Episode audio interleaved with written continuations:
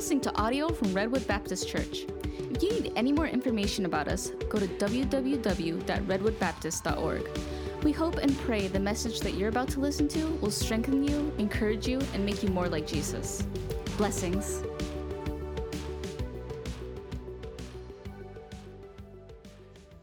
This Isn't the truth when it comes to moms, right? They, they, they, they do a little bit of everything. I think uh, I saw someone uh, post something this, this week about how kids say, you know, mom this, mom that, mom this, mom that when they're with mom. And then if they're with dad, the only thing they say to the dad is, where's mom, right? And there's a lot of truth, uh, a lot of truth to that. Uh, let me echo what Mike said. Happy uh, Mother's Day uh, to each of you. I'll have many more things to say here uh, after the message, but we are very, very appreciative of you, and uh, it's almost as if one day is not, a, is not enough to say all that you do, and uh, we, are, uh, we are thankful for you. Take your Bibles, please. Turn to Acts chapter number 16. Acts chapter number 16, and I want to give one more, uh, one more announcement, and uh, that would be um, a, I'd really encourage you, I think I, I, I, think if you're able to do so, I, would really encourage you to be here on Sundays at, at 10 o'clock. Uh, I started a, a little mini series at 10 o'clock on the, the lies that are shaping our world. In other words, the, the, the lies that Satan is selling that is completely, completely shaping our world. And we're going to spend uh, much of the summer in this series and a couple of the, a couple of the topics that we're going to address today, I address the lie that says you can believe whatever you want. And uh, that is abundant in our world today. Uh, that you just, whatever you want to believe, it's okay, and we're just peachy. And so we address that, that there is an absolute truth, that it's not just relative to uh, whatever it is that you want uh, truth to be, what right to be. Uh, but in the coming weeks, we're going to look at topics like life, the lie that life is just random and the lie that uh, you must tolerate everything. That is a total lie today. That you know, you just everything goes. Uh, that you can, that, uh, the lie to get all that you can in this life. Uh, the lie, as long as you're happy, you can do it as long as it, as long as it, as long as it makes you happy. Uh, that the that the, the goal is that the good outweighs the bad. That lie. every, everyone is basically good. You can change yourself no need to fear death, and there is no evidence of God. And so, over the next weeks, I really encourage you, if you can, to come at 10 o'clock, and we're going to take these same questions, and we're going to take uh, the, the, the, lesson that I'm teaching at 10 o'clock, and then we're going to uh, go over in our home group on Wednesday nights at 7 o'clock uh, the topic that we're looking at. We're going to dive uh, much deeper into those and really uh, see if we can flesh out some more things that God would like us to do. And I, I'd really encourage you at 10 o'clock uh, on, the, the, weeks to come as we embark on that series. Well, this morning I'm going to uh, take a step out from the book of Mark in our series of Jesus, and uh, we're going to preach a, a message that is uh, entitled Lydia and Gospel Womanhood. Lydia and Gospel Womanhood. Uh, let's look into Acts chapter 16 and we're going to begin reading in verse number 11. Did you all know that we have a Lydia in our church? Did you all know that? Yeah. The family got excited about that, right? Lydia and gospel womanhood. Verse number 11. Therefore, loosing from Troas, we came with a straight course to Samothracia, and the next day to Neapolis, and from thence to Philippi, which is of the chief city of that part of Macedonia, and a colony and were in that city abiding certain days. And on the Sabbath we went out of that city by a riverside, where prayer was wont to be made, and we sat down and spake unto the woman which, uh, which resorted thither, which, which were staying there. And a certain woman named Lydia, a seller of purple, of the city of Thyatira, which worshipped God, heard us, whose heart the Lord opened, that she attended unto the things which were spoken of Paul. And when she was baptized in her household, she besought us, saying, If ye have judged me to be faithful to the Lord, in other words, if you have if you've seen my conversion to be to be legitimate, come into my house and abide there. And she constrained them, or in other words, uh, she convinced them to basically start a church there uh, in Lydia's uh, in, in, in, Lydia's house. And really, what you're seeing here is the uh, the beginning of, of an, an amazing church.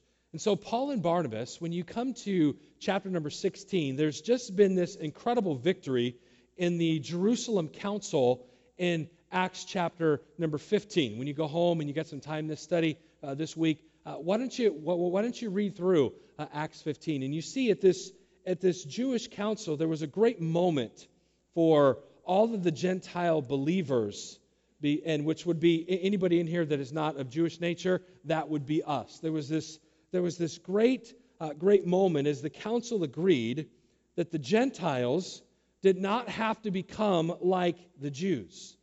But then also, what came out of this council was that the Gentiles should not live in such a way that hindered the Gentile Jewish fellowship or that relationship. So it, it, was the great news that, that they didn't have to convert to uh, the Judaism and begin to uh, do the things that the Jews had done, but also don't use that liberty that you have as a Gentile um, to, you know, to strain the relationship uh, with the Jews. And so after that moment, of, after the Jewish, uh, or after the council there at Jerusalem, then Paul and Barnabas began to make their plans for their second missionary journey. But there is a problem on this second journey, and Barnabas wants to take a young man by the name of Mark, or John Mark, uh, to, to go with him. But Paul doesn't want John Mark to go with him. And the reason that he doesn't want him to go with him is because John Mark when they were on their first missionary journey, when they were going around uh, to, to different cities and preaching Christ and planting churches, that in the city of Pamphylia, John Mark decided that he was going to leave them. He kind of just left them high and dry. And so I just want to say this. By the way, you know John Mark as the human author of the Gospel of Mark. And we've been going through verse by verse through that. And so we should probably not hold people back because of one mistake they make or you know maybe be, be because of maybe one bad day and john mark obviously shouldn't have just left him high and dry but the tension between paul and john mark were, uh, were, were very very strong and so paul and barnabas at this time they had gone on their missionary their first missionary journey uh, to their cities together but now they were going to split ways and barnabas was going to take john mark and Barnabas, his name, it's a beautiful name. It means he's an encourager. And so Barnabas is like, hey, I'll take John Mark. He'll go with me. We'll continue to preach the gospel. And by the way, Barnabas had a great impact on John Mark.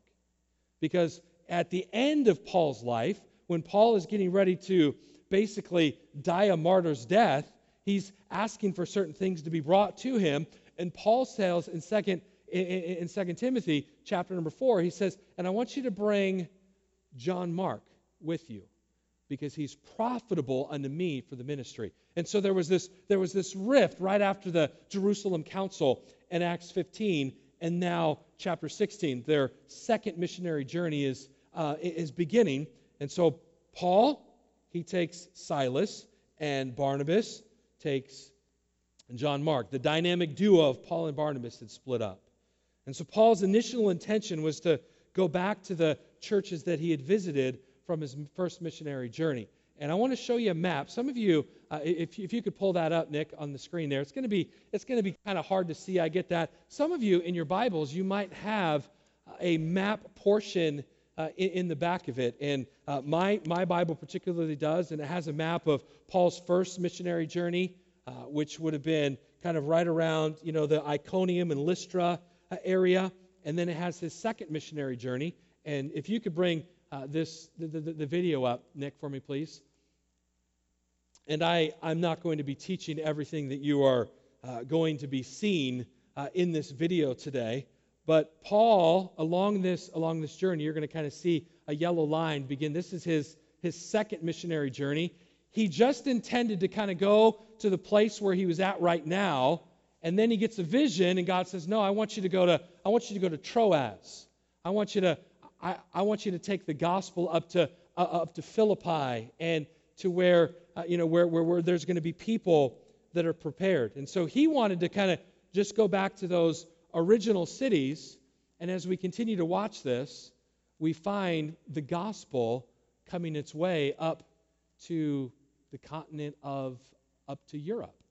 And so Paul, he wanted to he wanted to go east. He wanted to go to he wanted to go to Asia. And yet God through uh, through through vision and, and, and through God says, No, no, no, I want you to I want you to I want you to go west. I want you to take the gospel uh, back to uh, back to the area of Europe. And, and I want to say this, Nick, if you can bring in the next slide up. What was once supposed to be an Asia trip becomes something else that has revolutionized Christian history and the movement of the gospel. It has begun to go westward as uh, Paul had this Macedonian vision. He's like, no, no, I want you to go westward. And you and I, we can say thank you because of that. And Paul was willing to be uh, obedient and uh, followed what God wanted him to do. And as they as they come to this European continent, uh, specifically the country of Greece, and to the city of Philippi, they meet a they meet a woman by the name of Lydia. And this woman, she was a, she was a liberated woman. And I want to say this when she got liberated, she became content to be what God designed her to be. You are truly liberated when you are free to accept yourself with, with full acceptance as God designed you to be. And if I can encourage you, whether you are a male or you are a female, yes, the title was a gospel womanhood, but the reality is, is that each of us this morning, as difficult as a Mother's Day message is to try to include everybody, is that, that you and I, we, we're, we're, we're truly free when we understand that God has made all of us in a, in a certain way, and you become totally free with that. And so Lydia, this liberated lady, she was free. And there's one kind of liberation that that there's only one kind, and Jesus put it this way in John 8, verse 32 And ye shall know the truth, and the truth shall make you free. There's no other, there's no other real type of, uh, uh of liberation. We've kind of got a, uh, we've kind of got a movement in our country of, man, we want to be just free to do anything. No, you're truly free when you what? When you know the truth. When you know the, when you know the absolutes. And I talked about that a little bit at 10. And Paul said in Galatians 5, stand fast Therefore, in the liberty wherewith Christ hath made us free, and not be entangled again to the yoke to, to, with the yoke of bondage. So there's only one kind of liberation. And if a person really wants to this morning be liberated, then they come to Jesus Christ and they're liberated from sin, they're liberated from death, and they're liberated from hell. And they are free to accept all of the eternal blessings that come with that, blessings of God, and as well as accepting themselves as God made them. Now, heard him I'm about to say.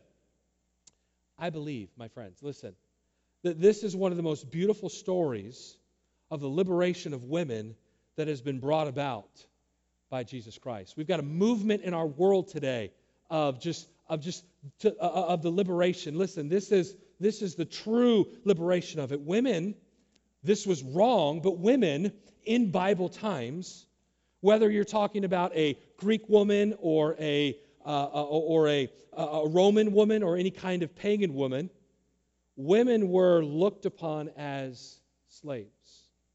If a man did not like his breakfast, he, had to, he had the right to kill his wife without recourse. Yikes!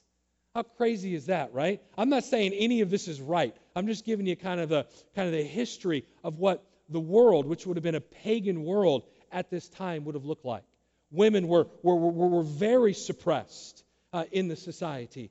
No woman had the right to exchange her religion from another one apart from her husband. And so that was absolutely unheard of at the time. So, one of the biggest problems, here I'm about to say, one of the biggest problems of Christianity to that society, which would have been very wrong in its thinking, was that in Christ there was no male and no female.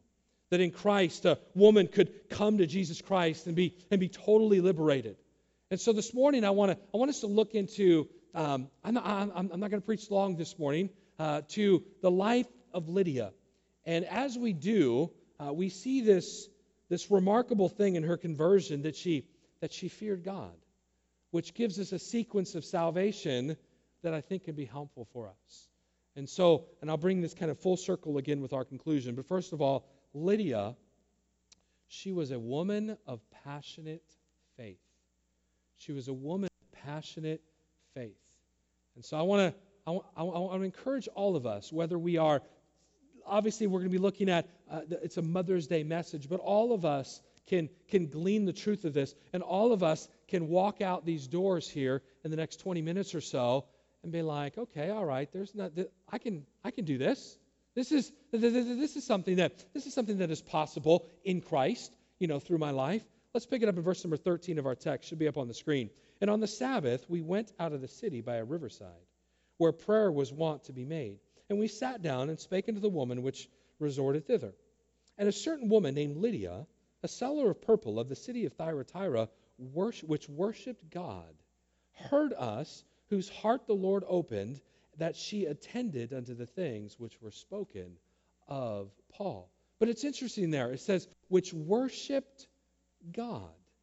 Now, this means that she had already turned from paganism.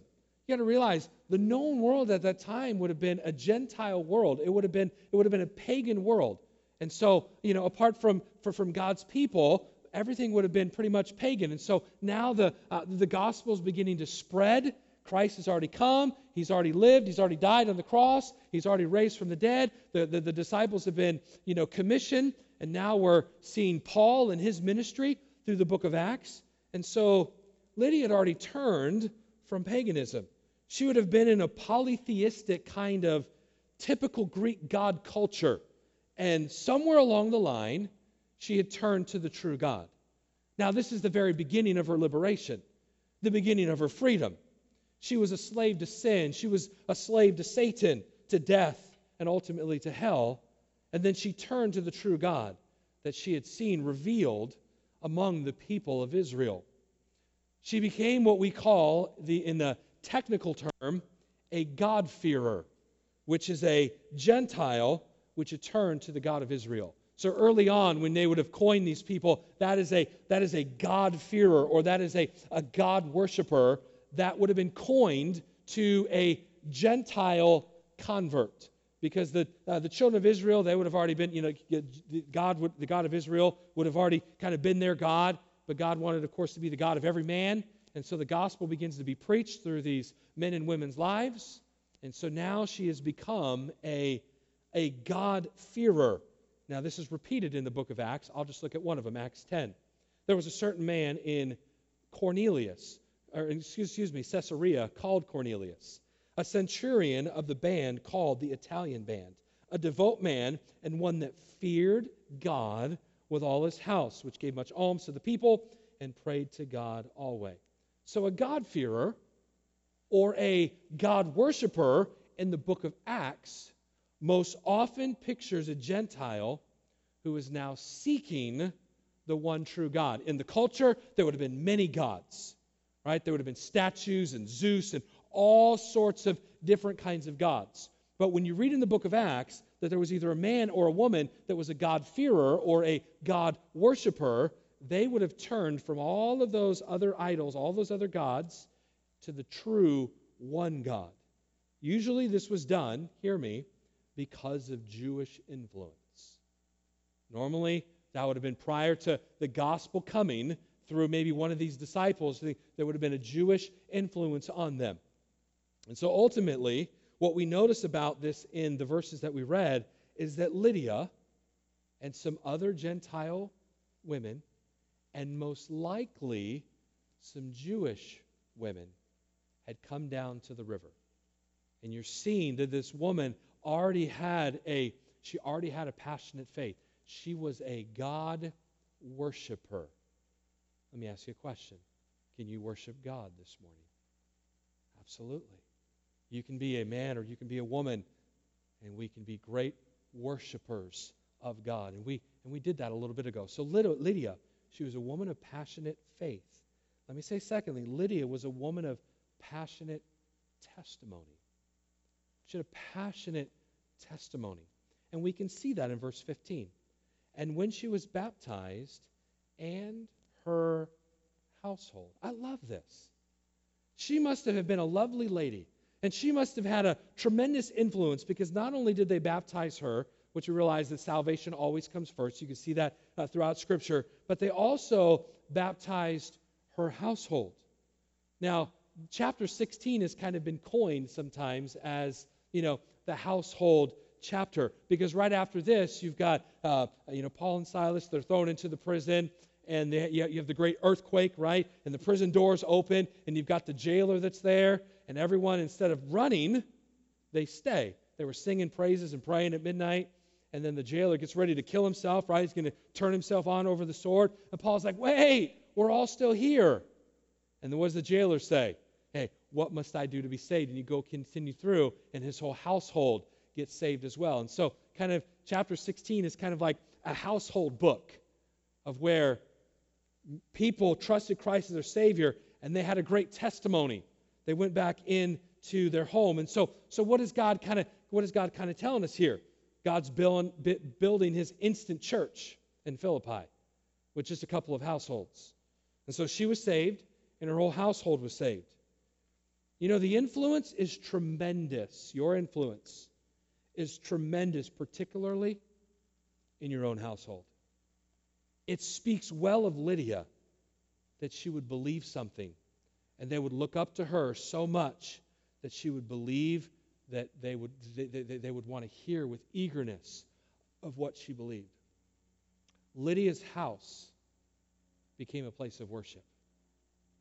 Can I encourage us for our homes to be a place of worship, our homes to be a place of devotion, our homes to be a place of God fearing, God worshiping people. Whether we are, whether you're female or whether you are a male, whether you are a husband or a wife, or whether you're single, whatever the case is, that you would control your, your testimony in your own home. I, I just love that about Lydia.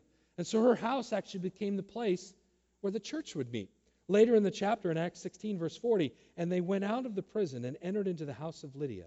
And when they had seen the brethren, they comforted them and departed.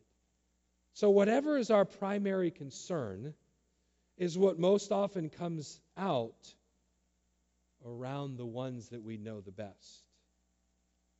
So, maybe do it after Mother's Day lunch, okay? Don't do it at lunch. But I challenge you, and I can certainly, the, ma- the males can do it as well if we really want to know what our idols are, if we really want to know, hmm, what, a, what are my, what are the idols in my life? All we have to do is ask our spouse. All we have to do is ask our children, or we ask our friends, and we say, what is it that I talk and text or post about most? What is it? What is our testimony? What is it that we're shining forth? Lydia, she had a wonderful testimony. She was a woman of great of great faith. She was a she was a God worshiper, but not only was she a God worshiper, she had also led in this with her family and her in her household. And then I want you to notice thirdly and finally, Lydia, a woman of compassionate service. Of compassionate service. It also says in verse 15, she besought us, saying, If ye have judged me to be faithful to the Lord, come into my house and abide there and she constrained us, or she was she, she convinced them. They, they, they, they abode there. And there was a church that was started out of Lydia's house. And so she was willing to serve them. Romans 16, verse 1 says, I command you, I command, I commend unto you Phoebe, our sister, which is a servant of the church which is in Cenchrea. They receive her in the Lord as become a saints, that they that ye assist her in whatsoever business she hath need of you for she hath been a succour of many, or a helper of many, or a protector of many, and of myself also. Great Priscilla, greet Priscilla and Aquila, my helpers in Christ Jesus. And you see this servant attitude. 1 Peter 4 9 says, Use hospitality one to another without grudging, being willing to help and to serve and be kind to others. Romans 12, verse 13, disputing to the necessity of distributing, excuse me, to the necessity of saints, given to hospitality. She had great faith. She had a great testimony. And she served others. You know, each of us here this morning, we can say, Hey, God, would you, would you help me to build my faith? I want to be I want to be a God worshiper. I want to be a God fearer. I want to have great contagious faith that my testimony goes on and on and on. To the moms out there, present and future, I pray that Lydia will, will, will be a powerful example to you. She was a very wealthy woman. I didn't go into all of the, all, all of the background, but that wasn't necessarily her mission. Lydia is a woman who is now empowered and motivated by the gospel.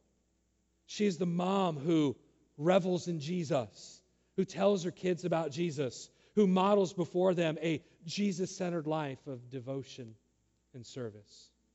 Her wealth and career, that wasn't her grandest pursuit.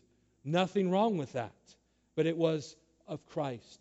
Christ was her grandest pursuit.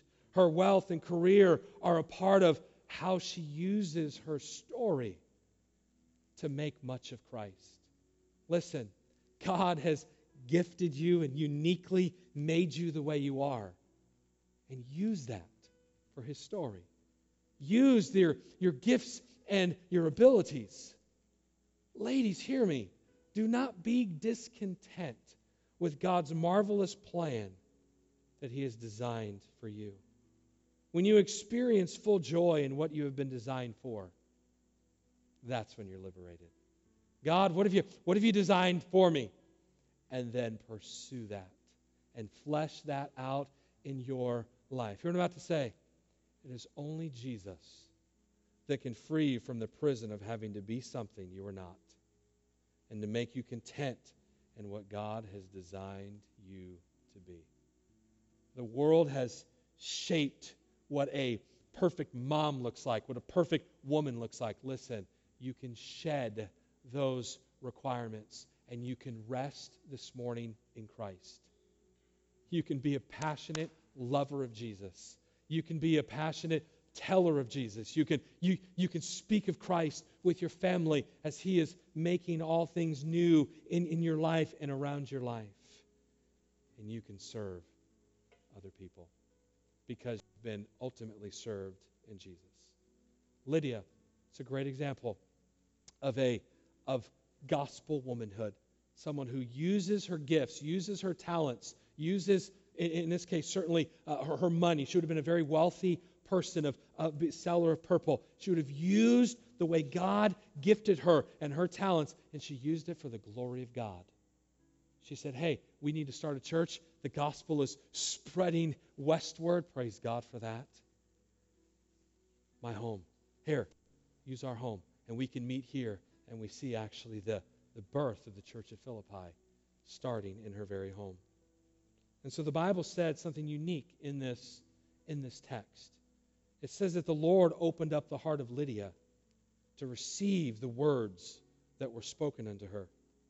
Today, I believe the Lord is doing that also to people in our hearts.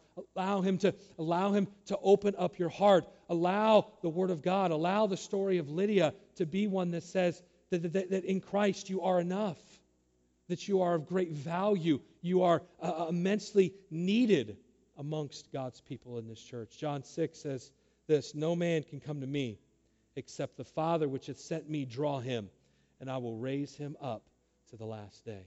If you're seated here this morning and do not know Jesus Christ as your Savior, listen to me. He is drawing you right now.